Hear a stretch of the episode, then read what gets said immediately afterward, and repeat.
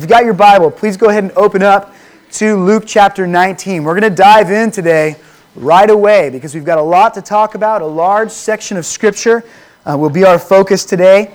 And the passage that we're going to be developing is challenging. This is a tough parable that we're going to be working on this morning. It's hard to interpret it, in part because this particular parable is very similar to a parable that shows up in Matthew chapter 25. Matthew chapter 25's parable has some very important similarities, but it's also got some important differences in the details of the story. For instance, in this story, we're talking about a measure of money called minas. In the Matthew 25 account, you might know it as the parable of the talents. That's a different denomination by a lot. Uh, in this passage of Scripture, we're going to see that the servants of the nobleman are given equal amounts of money to work with, whereas in the parable of the talents, different servants are given different amounts of resources to use and to be faithful with. There are no unhappy citizens in Matthew's parable, but they play an, an, important and key role to the parable we're going to develop today. And the fate of the unproductive servant is completely different in this parable than it is in Matthew's parable. So even though the two tellings are positioned in very similar places chronologically, they both show up very close to the final leg of ministry for Jesus as he's approaching Jerusalem and getting ready for that final work that God has prepared for him. For the sake of our study, I'm going to handle this parable in Luke as an entirely separate parable and not as an adaptation of the parable of the talents that's found in Matthew 25. We did a series uh, a while back called Brave Stewardship. If you'd like an exposition of the Matthew 25 parable, you can go back and watch the sermon on that particular passage. But today we're going to look at this Lucan parable as if it is completely different than that Matthew 25 parable. Now, we're going to be covering a lot of verses this morning. So before we begin, I want to set a few tasks before you so that as we study, we will know ahead of time one of the, what are the questions we're looking to answer as we develop this this text and meditate upon it. So, the basic framework of the parable is, is as follows there's a certain nobleman. This nobleman is currently leading a particular group of people in a particular area. But not all of the citizens of the region that he's in charge of are happy to have him for their leader.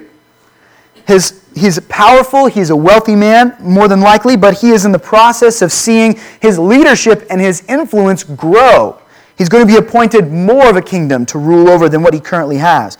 So he goes upon a journey that's going to take some time. He was, he's going to be appointed to this new position. And on that journey, he leaves several of his stewards, his servants, in charge of his personal possessions and his resources. And he gives them some things to do before he returns home. And so this parable is going to look at how three of those servants failed or succeeded in the task that was given to them. And it will also reveal some of the character and the leadership style of the nobleman himself. And so, the first question that I want you to be thinking about today as we prepare to dive into the scripture what does this nobleman expect his servants to be doing while he is away?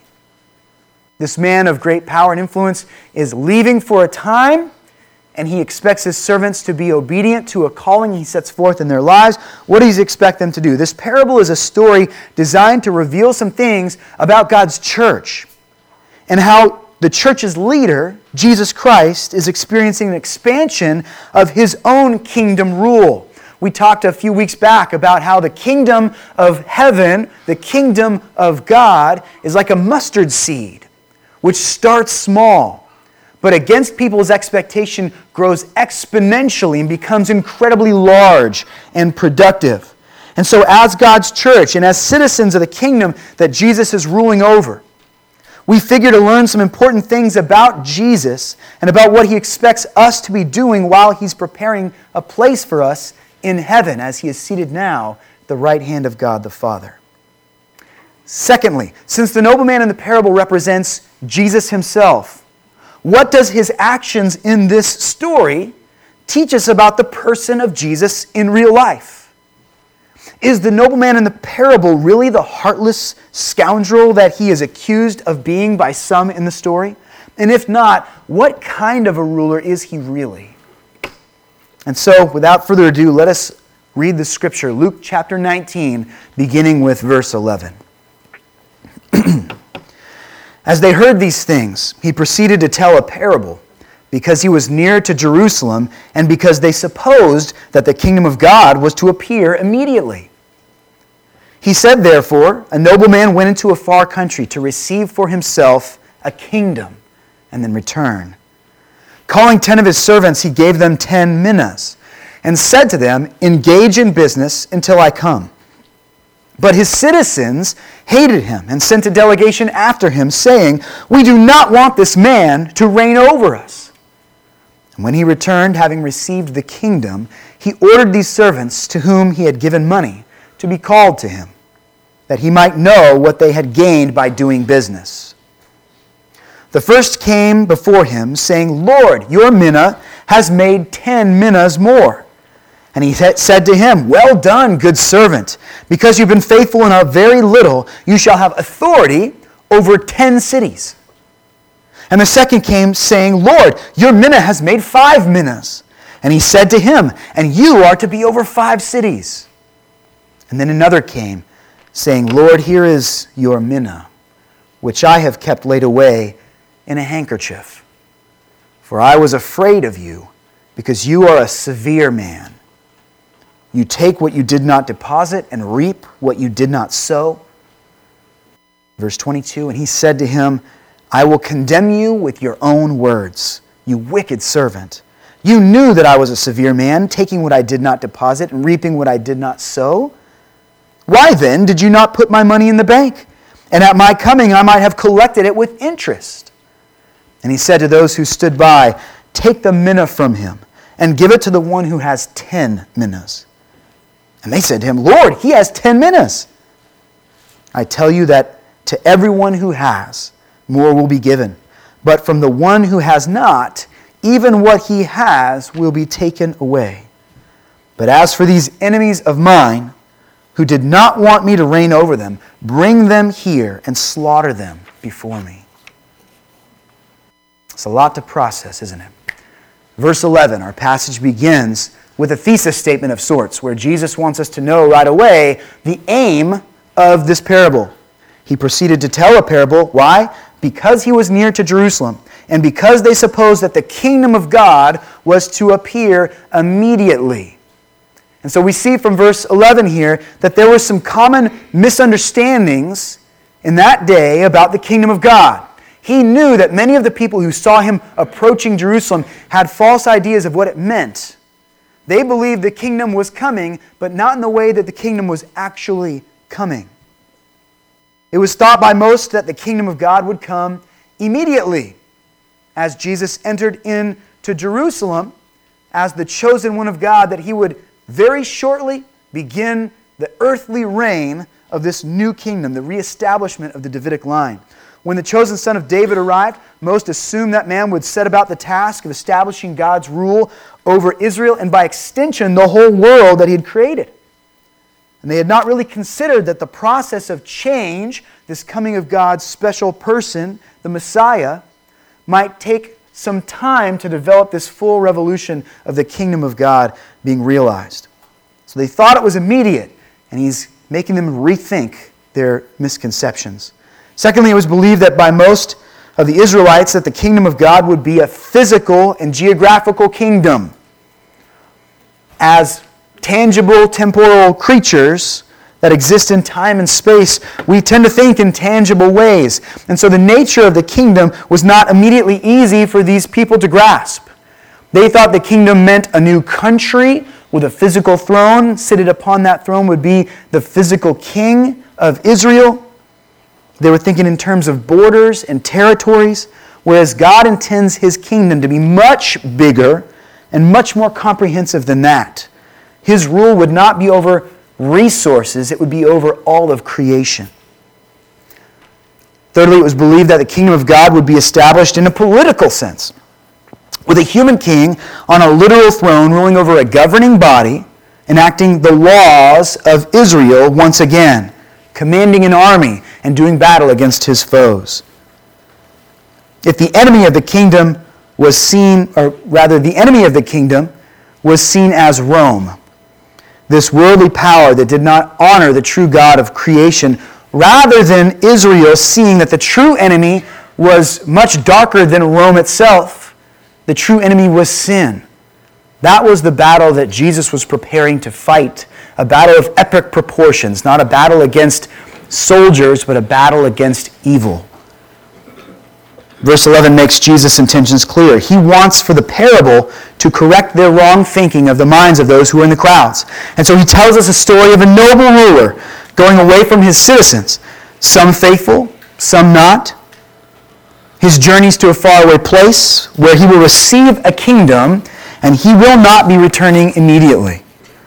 In just a few short days from the telling of this parable, Christ will give his life on the cross for all who trust him. And on the third day, according to his promises, he will rise from the grave. And in doing so, Jesus wins for himself a kingdom, a nation of believers who, by trusting in him, will be set free from sin and become a part of his rule, of his kingdom, even of his family. We should understand the, event for, the eventual return of this nobleman as the second coming of Jesus. So when he's telling this parable, understand that is what he wants them to have in mind. That he himself will be going away for a time. That Jesus will no longer be with them in the flesh. We talked about how there are two aspects of the kingdom. The kingdom that is already here. Jesus even said, look, the, the ruler of the kingdom is even with you right now. He was speaking of himself.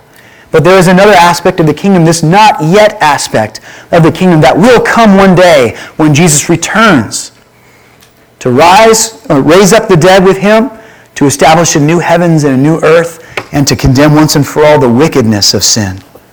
And so we must have this in our minds as we read this parable and think through what it means for us as we try to apply it to our lives. Until he comes back, Jesus has entrusted his citizens, his church, with a task. And all the resources that they need to complete that task, he has provided for them. And so as we work through this parable, it'll be helpful to identify and discuss the main characters of the parable and to try to see what each part they play as we read the story. Character number one is the nobleman. The nobleman. And it is important to understand that this character uh, is, is central to the story because he represents the person of Jesus Christ. Now, I've given you a lot of freedom in your notes today, so don't look for very specific things that I'm going to tell you to write down. But if you hear something that makes sense, that fits in that category, write it down and think about it and dwell on it this week as you meditate on what the Lord has been teaching you through His Word. We see that the nobleman is already a person of power and influence.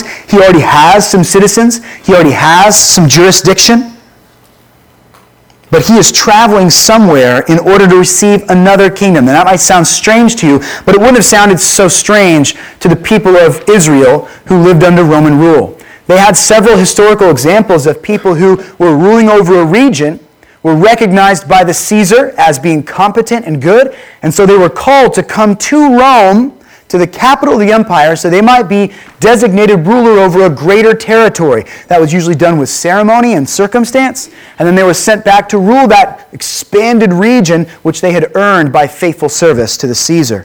And so the people who heard this would have understood what that means when he says he's going to receive a kingdom. We should understand the eventual return of this nobleman as important to the story as well. It's not unusual uh, for a nobleman Uh, to be traveling, to be returning. But the word nobleman is critical to our understanding as well because the word in the Greek, eugenes, does not just mean somebody who owns land. It's not just somebody who has wealth and resources and power, but it literally means a man of noble character, a man who is good, a man who does good things. So we're looking beyond this man's station in life and we're actually looking at his character as well. Jesus is hailed uh, in the next few verses that we're going to read next week, you're going to watch as Jesus walks into Jerusalem for the first time, and he is hailed as what? As a king. We're going to study the triumphal entry next week. And these people of Israel, these people who had great expectations of Messiah, are going to hail him as a king, as a ruler, and they're going to do several things that symbolically identify him as one sent by God to rule. And so the crowds see Jesus entering into Jerusalem at the beginning of the Passover week, and there's this great buzz around him. They shout praises to Jesus. They call him king and make several important symbolic moves towards acknowledging his rule. So there's an obvious connection between the nobleman of this parable and the person of Jesus, especially if you're reading through this book in one sitting. The second character of our parable today are the unsatisfied citizens. Those who hear of this greater appointment that the nobleman will soon receive and who are upset about it. They're not just grumbling, are they? We see here in verse 14, which seems almost like a very strange footnote because he does not develop much about this group of individuals. He goes on to talk about his servants instead, and we're sort of left to wonder what happened to these citizens who are upset. But we are told that these citizens are so angry about this man's appointment that they send a delegation along with him. If he's traveling to Rome to be acknowledged as a ruler precinct, they send a party to heckle him, uh, a, a lobby, if you will, to try to uh, appeal to the powers that be to say, no, we don't want this man to rule after us. When you read verse 14, this line almost seems to not fit in the story. How do we relate, we relate to these, these men, and how do they have anything to do with the ten servants we're going to talk about in a few minutes? Jesus does not take the time yet to develop the conflict. He seems to ignore their grumbling until the business of his trusted servants is dealt with. He only refers to this group again at the very end of the parable. And that point we will return to and discuss them further when we get there. The third character, uh, and this compromises the body, the, the majority of what is addressed in the story, are the servants of the nobleman. The, the doulos, which is a Greek word that means slave or bondservant. As the nobleman leaves, he knows that he's going to be gone for some time, so he must take the time to set up people to handle his business while he's gone. Now, this reminds me, my family's going to be leaving for Arkansas in a few days. We're taking a road trip. Anybody want to volunteer to watch my chickens for a couple weeks? Talk to me after the service if you're interested. All 10 servants are given a similar task. All the men are given the same resources to accomplish that task. A mina is a measure of money. And this measure of money is roughly equal to about 90 days' wages. This is not an insignificant amount of money, but it does represent a drastically smaller amount than the talents that you read about in Matthew's parable of the talents. A talent was a tremendous sum of money, closer to 15 years of wages and so we, we've got to see the great divide there. The, they're not talking about the same gift being given uh, to stewards. The amount given in this parable is nothing insignificant, but it's not extraordinary either. It's an average amount of money, amount of money that the common man or woman in Israel might have to manage themselves uh, in a given period of time within their lives. Pay close attention to what the nobleman requires of his servants here. When he asks them to take these minas and be faithful with them, he says in verse 13, calling 10 of his servants, he gave them 10 minas and said to them, Engage in business until I come. The nobleman doesn't demand a certain return from them. He doesn't fabricate a little competition whereby the most productive servant wins a prize. He simply instructs them to engage in business. Use this productively. Do what people do with investments. What is measured upon his return will not so much be what they have produced as a result of their obedience, but rather their obedience itself. The obedience to actually do the task that he has given them to do in the first place. I want you to also take note here that he gives them the necessary resources to do the task that he has set them to. He doesn't tell them to take their own money and earn him some sort of profit off of it. He gives them his resources, his wealth with which to work in the marketplace. These are not the actions of an unreasonable master, are they? From what we read here, he doesn't tie their hands or exploit them. He asks them to do what is reasonable what they, as servants, should expect is required of them to do. Friends, are we about the business of our God? In what ways are we living out the mandate of our Master to engage in his business? As we examine these three of the ten men and watch how they deal with this resource that has been entrusted to them, as they have been called to be good stewards of the things of their master, we, we must reflect on our own lives as well and ask ourselves, what has the Lord God given to me? What has He placed in my care that I am to handle in a responsible and godly way until He returns to bring me home. Yesterday, uh, many of us were blessed to experience the memorial service, Dale Staley, here at the church. And one of the passages of Scripture that the Lord put on my heart as we were, we were uh, memorializing Dale and celebrating his life together is found in 1 Corinthians 15, verses 54 through 58. It says, When the perishable puts on the imperishable, meaning when we exchange this mortal coil, this, this temporary body, for what God has prepared for us in eternity, for a glorified body that will never perish. And when the mortal puts on immortality, then shall come to pass the saying that is written Death is swallowed up in victory. O death, where is your victory? O death, or O Hades, where is your sting? The sting of death is sin, and the power of sin is the law. But thanks be to God who gives us the victory through our Lord Jesus Christ. This is a really encouraging passage of Scripture for us to think about when we have lost a loved one. When their passing stings us to the core. And it's not to shame us for feeling grief over the loss of a loved one. I'm sad that Dale is not here anymore. But it is an encouragement to us to show that those who put their faith and trust in Jesus Christ will one day laugh at death because it has no power over them thanks to the victory that Jesus Christ has won on the cross over death and over sin. Verse 58 of that passage, if we can put that up on the screen one more time, says, Therefore, my beloved brothers, be steadfast, immovable, always abounding what? In the work of the Lord knowing that in the Lord your labor is not in vain. There will be a day when your name is called, whether you're a Christian or not, and you will stand before the one who gave you life, who gives you life in this very instant.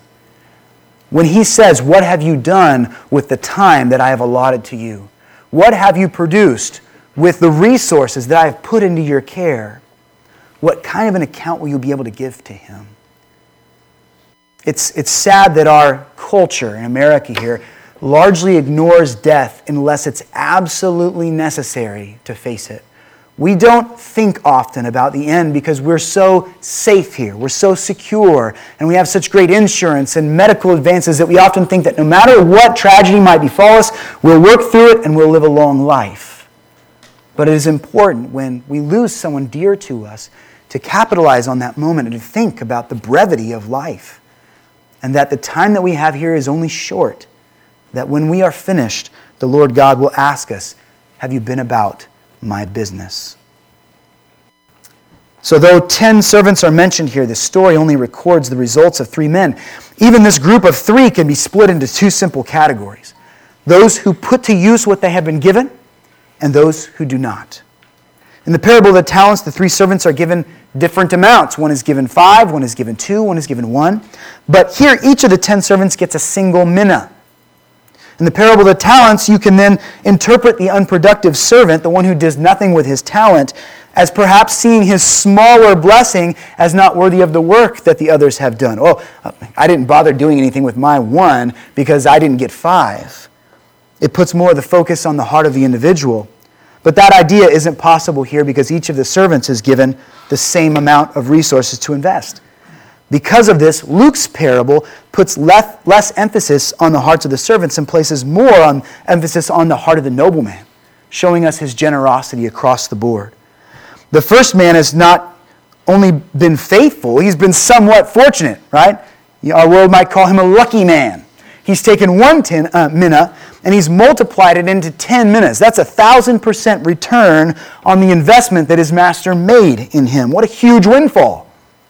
Of course, we do not know the time frame exactly that the man had in which to earn this great sum. The master could have been away for months, he could have been away for years. Regardless, the man is faithful to the task that he was given, and the Lord blessed him with a great return, which he is then able to present to his master in faithful obedience when he comes home and demands an account. The nobleman's response is one of the sweetest phrases we have recorded in all of Scripture. It's a phrase that we all want to hear one day when our number is called and when we are before our Father. Verse 17, and he said to him, Well done, good servant. because you have been faithful in a very little, you shall have authority over ten cities. Well done, good and faithful servant. Because you have been faithful with this roughly $15,000 that I left for you to, to invest, I am now going to appoint you as a ruler over 10 different cities in my kingdom. Consider the disproportionate nature of the reward here. It's not logically reasonable. This is, this is what we call hyperbole, in that God is helping us to see that the blessings we will receive for our small faithfulness will far outweigh what we could have ever earned with whatever God has put into our trust. We have to ask ourselves what kind of kingdom does this nobleman receive if he's got 10 cities to just give away to people? Again, the kingdom is much bigger than borders. The kingdom of God is dominion over all creation. When Jesus appoints his men to the Great Commission, he says, All authority on heaven and earth has been given to me. It all belongs to him. And so, as he gives away these 10 cities to his faithful servant, he has the power to do that. Secondly, we have to ask ourselves what incredible generosity on the part of this nobleman that he would lavish this honor and blessing upon servants who can't demand anything of their master. And yet, he intends to let his dependable stewards share in the blessing of his dominion. The second man that we read about is also very fortunate. He has made 500% profit. Like the first servant, he doesn't praise himself. You notice this? He simply says, Your mina has made five minas. He doesn't paint a picture of his faithfulness to his master and say, Wow, it's, it's a good thing you got me because I made some very shrewd decisions and I checked all the right boxes, and I sold when I should sell, and I bought when I should, uh, when I should buy, and because of my hard work, you now have five minas instead of one. He simply says, Your mina has made five minas. The nobleman rewards this second service handsomely as well. He receives another authority over another five cities. Again, way more than what he has conceivably earned through his efforts in the time of his his uh, nobleman's departure. So, what kind of a nobleman blesses his servants this way? That was one of our questions that we started off, right? We're trying to determine and discern the nature and the heart of this nobleman. Is he a harsh man? Is he a cruel person? Does he seem to be crooked in his business? Or is he seen here as a generous and kind man who is willing to share the fruit of his great fortune with those who have served him? We hear of two men who did something good with their mina, but we also hear in this parable about one man who did nothing. The third man did not respond to the nobleman's instructions the same way. Was he not as fortunate as the first two? We don't know how fortunate he could have been because his disobedience precluded any chance of a lucrative return at all. He guaranteed that he would earn nothing because he did nothing. I mentioned uh, a couple Sundays ago, I've been coaching a T ball team, and we just had our last game on Saturday. And one of the phrases you hear in Little League over and over again as coaches are trying to get these little kids to be more bold about swinging the bat is they say, You're going to miss 100% of the pitches that you don't swing at.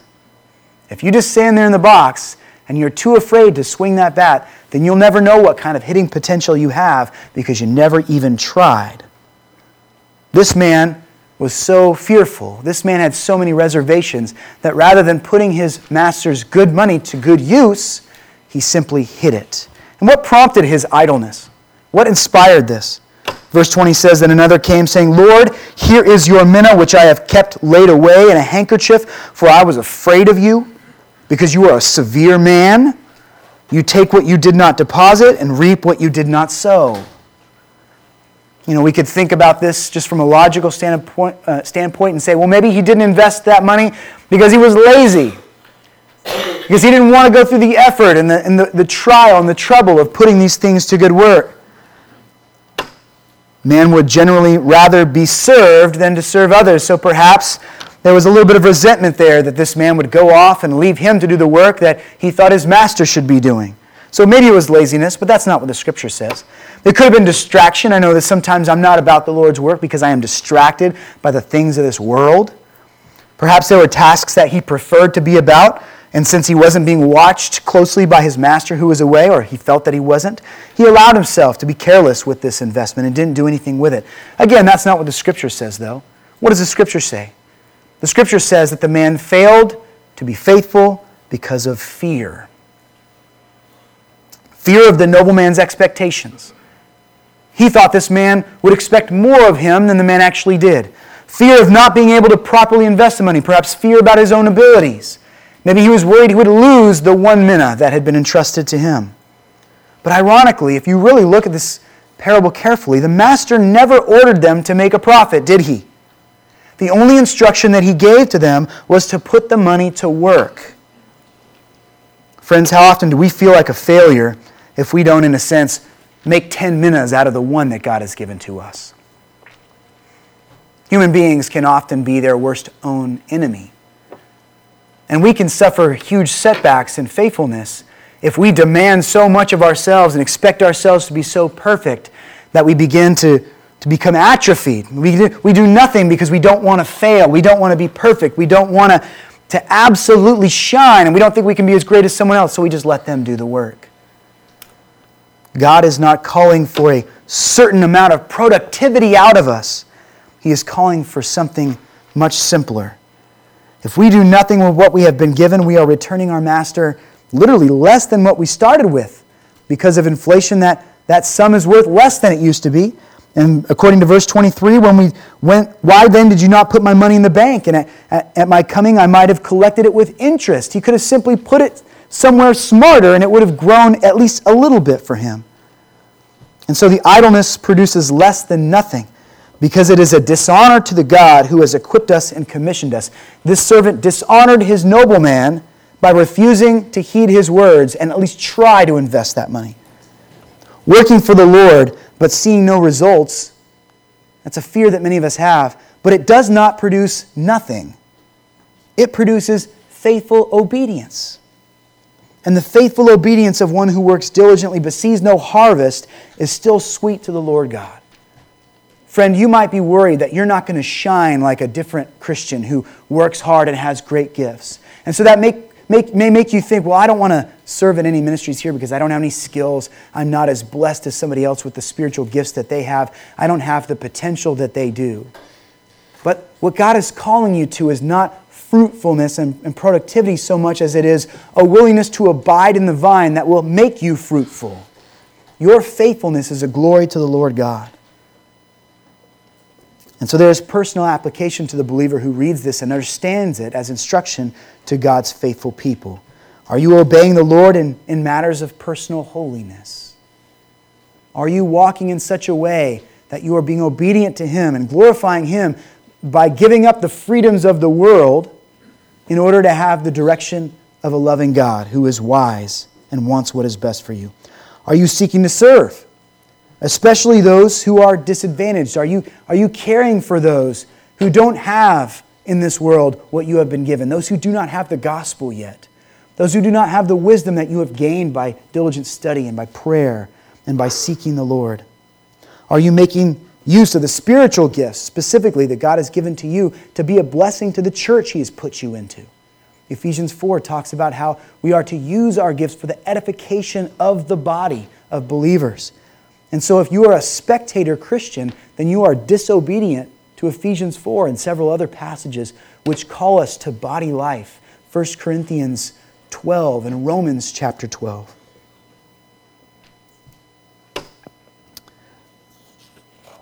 Christ will not be away forever. And when our Savior returns, we will stand before him and give a report of how our talents were used, how our mina was used, how our spiritual gifts, our abilities, our wisdom, our experiences, our testimony was used for the glory of our God. Is your resource being used obediently? Do you notice the way that the disobedient servant called into question the character of his nobleman? Look at it again in verse 20.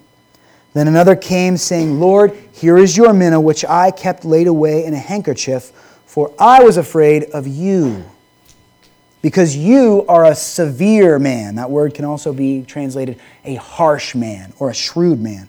You take what you did not deposit and reap what you did not sow. So this servant in a subtle way, casting shade on his noble master so that it would not fall on himself, is questioning the scruples of the one who gave him that mina to invest in. Are the third servant's claims true, or is he simply blame shifting? He makes some very condemning accusations here that paint the nobleman as in a not so noble light, doesn't he? Is the master really a hard man? A man who demands productivity and is happy to take advantage of others that are not as business savvy as himself? On the contrary, we have seen evidence that he is anything but cruel, anything but selfish and demanding as a master. The two servants who were obedient to follow their master's commands were commended, not for their shrewdness, but for their faithfulness. And the re- reward that the nobleman gives them for doing as he instructed was extremely generous. Their faithfulness in very little things resulted in them being allowed to rule over entire cities. So, this is not a man who matches the description that the third servant puts out for him. The man who has done nothing with his mina, I believe his sin is clear to him, but rather than own up his mistakes, he puts the blame back on the master. Much like when God asked Cain about the whereabouts of Abel. Where is your brother? And he said, Am I my brother's keeper? implying that God, being in control of all creation, should have looked after Abel if he was so concerned with his creation.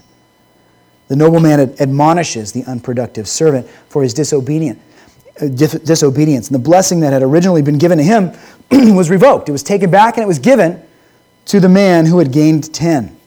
So the idea that the nobleman was selfish and cruel is nothing more than a fabrication by that disobedient servant, who, by the way, is admonished but not put to death. In the Matthew account, which I believe to be an importantly different parable, the wicked servant who does not invest well is cast into outer darkness where there is weeping and gnashing of teeth. He is sent to Hades. But in this parable, we see one who is perhaps a believing servant, but who is not willing to do what God has called him to do. He is admonished, some of his blessing is removed, but he is not cast out into utter darkness. Before we conclude, I think we need to return to the second character of the story because we haven't really been able to develop that character yet the unhappy citizens of the nobleman's original kingdom. What is clear by the time that we get to the conclusion of the parable in verse 26, one thing that we can know about this nobleman is that he will not, by any means, tolerate a divided kingdom. Verse 24, and he said to those who stood by, Take the mina from him and give it to the one who has ten. And they said to him, Lord, he has ten minas. He said, I tell you that everyone who has, more will be given. But from the one who has not, even what he has will be taken away. The protesting citizens who declared him unfit to rule in verse 14, it seems like we've ignored them for a time. Jesus hasn't really spoken about them at all. What had they done? They hated him, they sent a delegation after him to try to make him look terrible. They slandered him in front of the appointing rulers. The nobleman hasn't responded to them initially, he has chosen to wait. In the interim, they have been allowed a degree of freedom.